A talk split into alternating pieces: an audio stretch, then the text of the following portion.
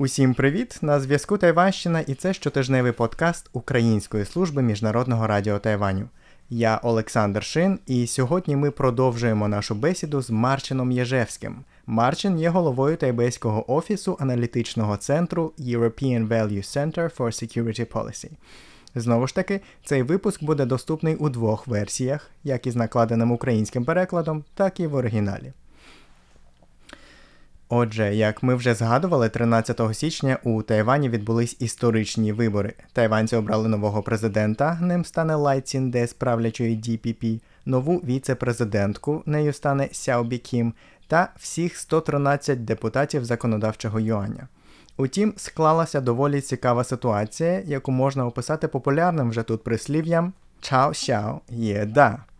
Маленька влада, велика опозиція. Іншими словами, хоча правляча DPP зуміла втримати за собою президентське крісло, їй не вдалося здобути парламентську більшість. Марчине, як часто це трапляється, і які це матиме наслідки для Тайваню у наступні 4 роки?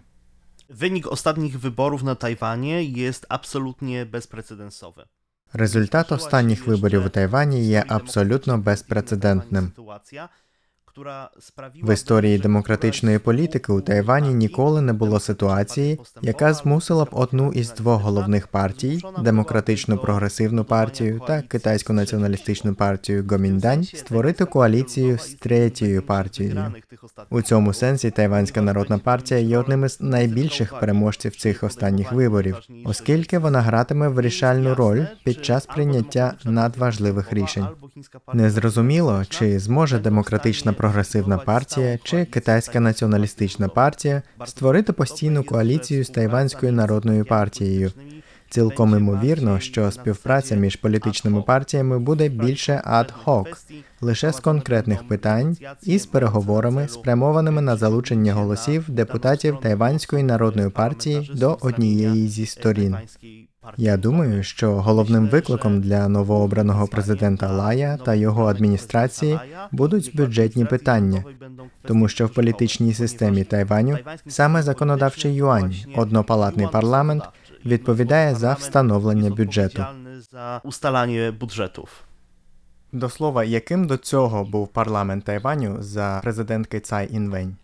W тракті обу каденції президентки Tsai Протягом обох президентських термінів Цай Інвень послуговувалась сильною підтримкою законодавчого юаня, адже парламент контролювався її демократичною прогресивною партією. Це дозволило їй втілити багато нових програм. Я думаю, що наша міжнародна аудиторія знайде особливо цікавими ініціативи ЦАЙ, пов'язані з її міжнародною політикою. Для президентки ЦАЙ найважливішим у міжнародній політиці була диверсифікація та переконання, що Тайвань будує відносини не лише з Китаєм чи традиційними союзниками у Вашингтоні та Токіо, а й з новими партнерами, наприклад, через так звану нову політику щодо півдня. Ця політика визначає відносини між Тайванем і 18 країнами Південної, Південно-Східної Азії, Австралії та Нової Зеландії. Європейські країни також виграли від політики ЦАЙ з диверсифікації відносин, включно із Україною. в тим Україна. Тобто, чи можна зараз сказати, що адміністрація президента Лая буде обмежена в впровадженні їхньої політики, на відміну від президентки Цай Інвень? На pewno większym wyzwaniem Напевно, запровадження реформ і нових ініціатив стане більшим викликом для адміністрації президента Лая саме через можливі конфлікти навколо бюджетних питань. Тобто зараз, коли демократична прогресивна партія не контролює парламент і є потреба в коаліції, чи існує такий варіант, що опозиція буде намагатися чинити спротив політиці президента і таким чином зробити їхню дорогу до президентства при наступних виборах легшою? Żywię nadzieję, że chińska partia nacjonalistyczna będzie w stanie Я сподіваюся, що китайська націоналістична партія зможе грати роль конструктивної опозиції. Однак, беручи до уваги вісім років президентства Чен Шуйбяня, цілком можливо, що опозиція блокуватиме спроби урядової адміністрації впроваджувати реформи чи нові ініціативи, аби здобути політичні бали. Чен Шуйбянь, який обійняв посаду президента у 2000 році, був першим кандидатом з поза китайської націоналістичної партії, який очолив Республіку Китай Тайвань. Перед президентом Ченем упродовж восьми років його правління було дуже складне завдання.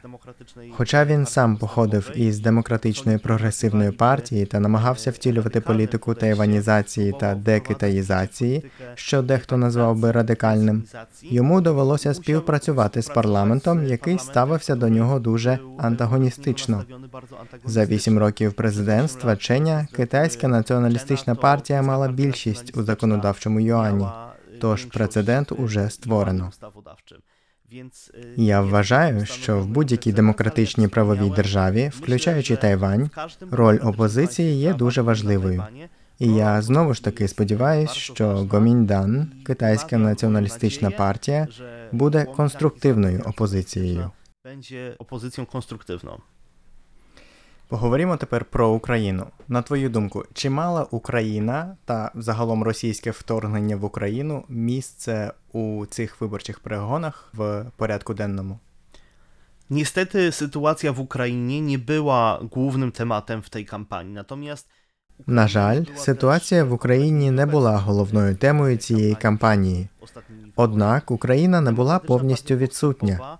Otwarcie мовіла, że w przypadku Демократично-прогресивна партія відкрито заявляла, що у разі перемоги продовжить нинішню політику підтримки України. Я думаю, що це також вигідно Тайваню. Тайванська підтримка України часто спрямовується через сусідні держави Центральної та Східної Європи.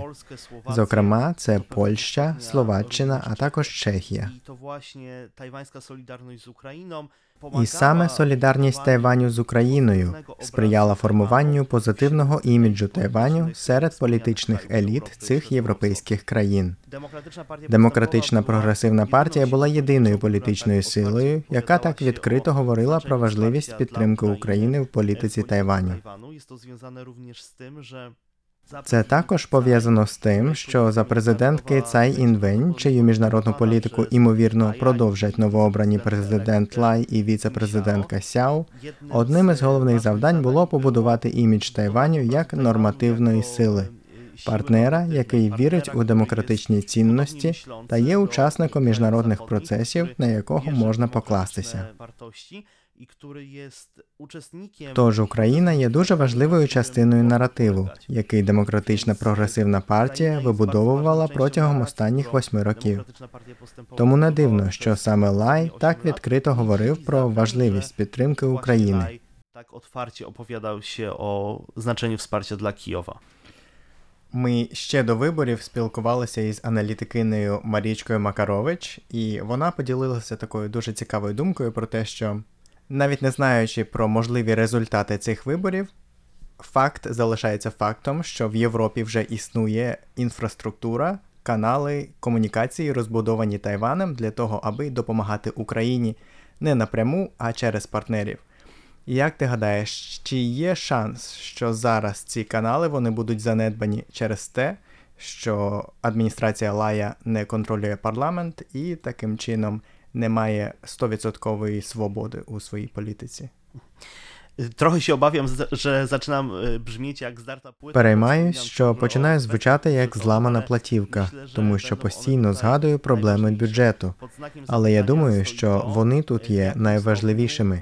e, Питання полягає в тому, наскільки уряд президента Лая зможе підтримати існуючі ініціативи щодо України. Тому що ми не знаємо, наскільки finansowania або Тайванська Народна партія будуть позитивно ставитися до фінансування цих проєктів.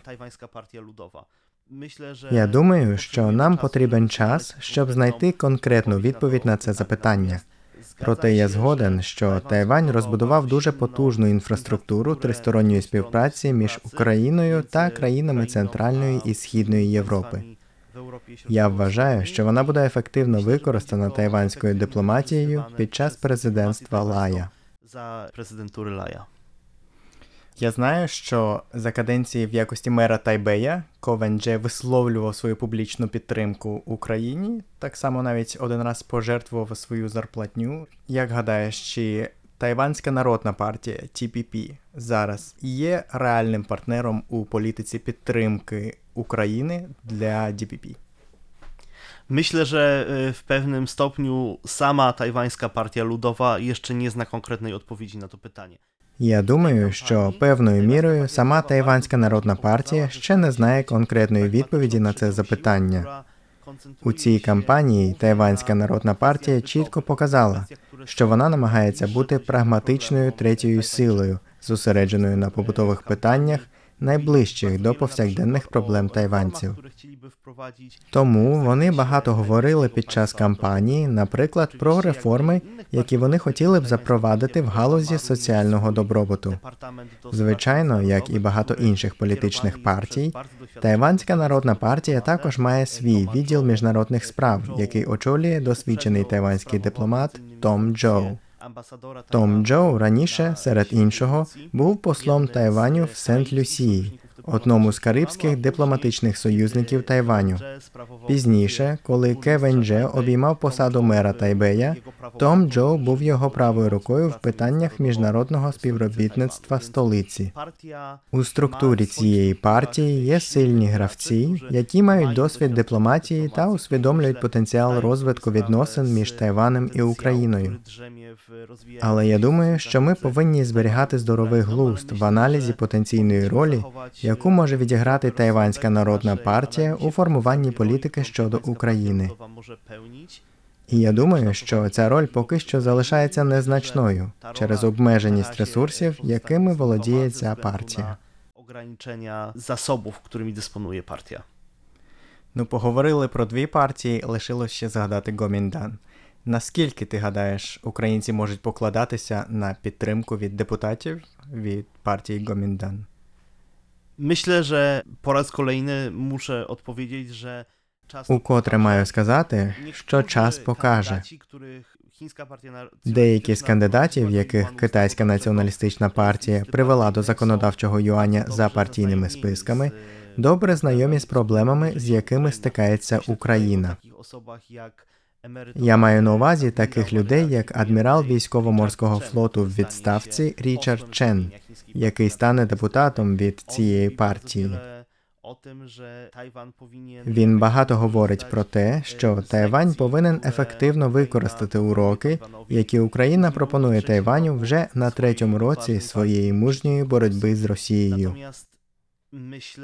Проте я думаю, що коли мова йде про Тайвань і його місце в міжнародному просторі, Гоміндань намагатиметься надавати пріоритет питанням відносин і співпраці з Китаєм.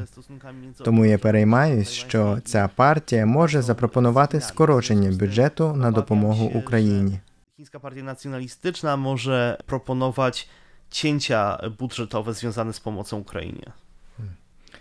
Ну що ж, друга частина нашого інтерв'ю добігає кінця. В наступній частині ми ще поговоримо про значення цих виборів для міжнародних відносин Тайваню. Сьогодні у нас знову у гостях був Марчин Єжевський. Дякую всім, хто підключився послухати нас. І з вами був Олександр Шин.